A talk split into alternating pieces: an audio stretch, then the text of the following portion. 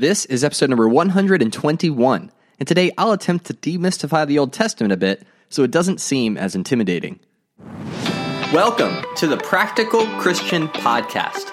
My name is Travis Albritton, your friendly neighborhood Bible teacher, and every day we'll dive into the tips, tricks, and hacks that you can implement in your daily life to become a more effective Christian.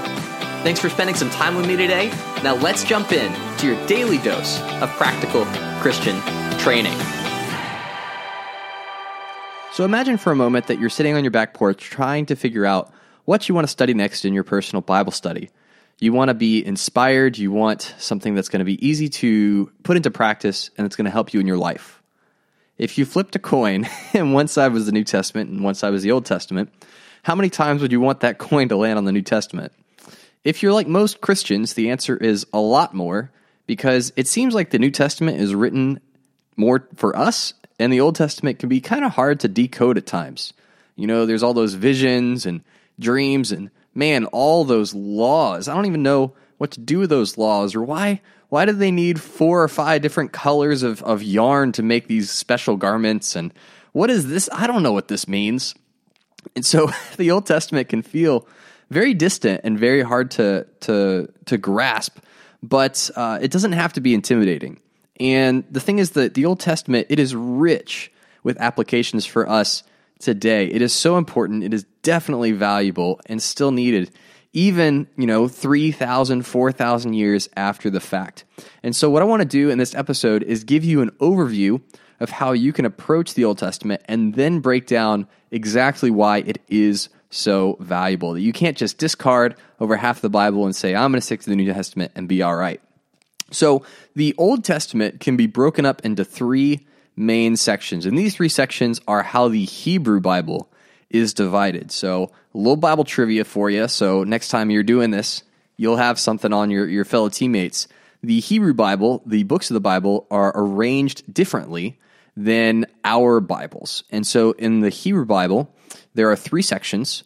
The first section is the Torah, which is the same five books that start their Bible, start ours. So the Torah is Genesis through Deuteronomy, and that is simply the origin story of the nation of Israel. So you start at the very beginning and then trace Abraham's family lineage through the book of Genesis into Exodus, where uh, God's people multiply in the land of Egypt, and then they come out and they're wandering through the desert and they're getting ready to enter the promised land to establish the nation of Israel. So all of that is Genesis through Deuteronomy. And then the second main section of the Old Testament is something called the writings. So that would be like Psalms, Proverbs, Ecclesiastes, uh, specific wisdom literature. So so it's not uh, necessarily bound to a certain time or place. Is more capturing uh, wisdom and knowledge about how to navigate life on earth. And so, if you've ever read through Proverbs and you're like, oh, that's a really nice two liner there that I can think about during the day, and it still seems very applicable, that's, you know, that kind of literature is uh, captured in the writings. And then the third main section of the Hebrew Bible is called the prophets. And so that would be like your Isaiah, Jeremiah, Ezekiel. The Hebrew Bible actually uh, condenses all 12 minor prophets into a single writing. Um, but also captured in that is First and Second Samuel, First and Second Kings, Joshua. So uh, specific books of the Bible that detail the growth and the creation of the Hebrew Israelite empire. Those are also captured in the prophets. And the purpose of the prophets is it tells the story of God's people and how God worked in the nation of Israel. So as you're reading through the book of Joshua, the book of Judges, 1st and 2nd Samuel, and 1st and 2nd Kings, you're seeing this progression of the people of Israel as they're coming out of Egypt, as they're coming in to inherit the promised land, and what happens as that is going on. How many times they stray from God, start following foreign idols and foreign worshiping foreign gods, getting bound and sent into captivity, and then being redeemed. And then you also have the prophets, which are these main uh, spiritual guide guidance counselors, you could say, that God appointed to steer the Israelites back on track. That they were so far off track, they were so far gone that he needed to send specific people to say, "Look, guys, if you don't get your act together, if you don't stop sinning, if you don't stop following these foreign idols, all of these really bad things will happen to you. But if you repent, if you come back to God, all of these amazing promises and blessings will happen as well. And so you can kind of think of the, the Old Testament is broken up into those three sections the Torah, the writings, and the prophets. And so hopefully, as you're kind of navigating, you'll be able to see what kind of writing uh, in, in, in its context and how to apply it. Uh, but essentially, the reason the reason that the Old Testament is so important is because it serves as an example for us, so we don't make the same mistake that the Israelites did. And Paul actually talks about this in his letter to the church in Corinth in 1 Corinthians chapter 10. And so, starting in verse 1, Paul says, For I want you to know, brothers, that our fathers, talking about the Israelites, were all under the cloud, and all passed through the sea, and all were baptized into Moses in the cloud and in the sea, and all ate the same spiritual food, and all drank the same spiritual drink. For they drank from the spiritual rock that followed them, and the rock was Christ. Nevertheless, so so he's he's drawing a parallel between the Israelites being the uh, the beginning of the nation and the family of God, and how they, even though they were under the old covenant, are our brothers, our spiritual brothers and sisters. But in verse 5, he says, Nevertheless, with most of them God was not pleased, for they were overthrown in the wilderness. Now, these things, being overthrown in the wilderness, took place as examples for us, that we might not desire evil as they did.